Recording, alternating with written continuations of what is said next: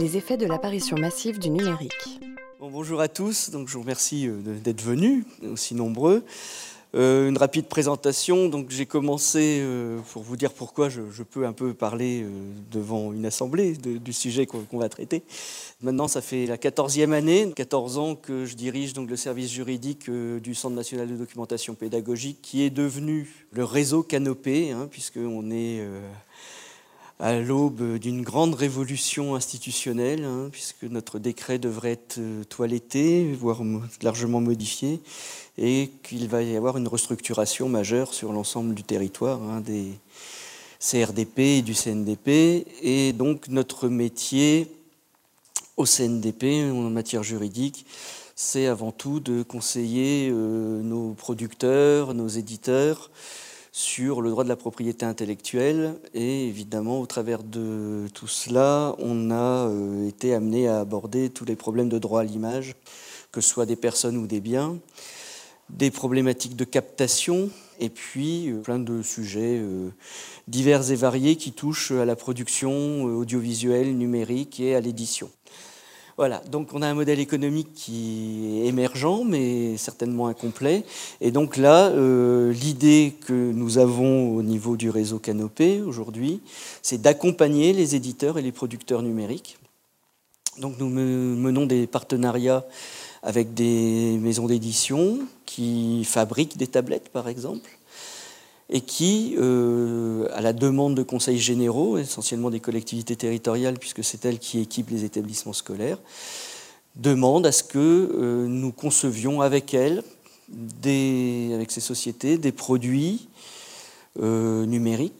Hein, alors ça va de l'exerciceur aux produits beaucoup plus élaborés, hein, mais qu'on met sur la tablette pour fournir aux collectivités locales et donc aux établissements scolaires des produits clés en main, hein, pour inciter les gens à utiliser ces outils numériques, en sachant que par rapport à la mission d'éducation, ça reste des outils. Hein. Une tablette, c'est un outil. Derrière, il y a des enjeux économiques majeurs, puisque les fabricants de matériel ont une grande ambition aujourd'hui, c'est de faire passer la tablette dans les usages. Pourquoi?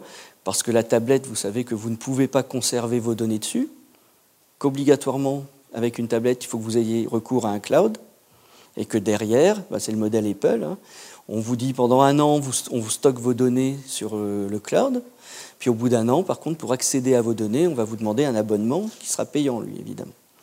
Hein.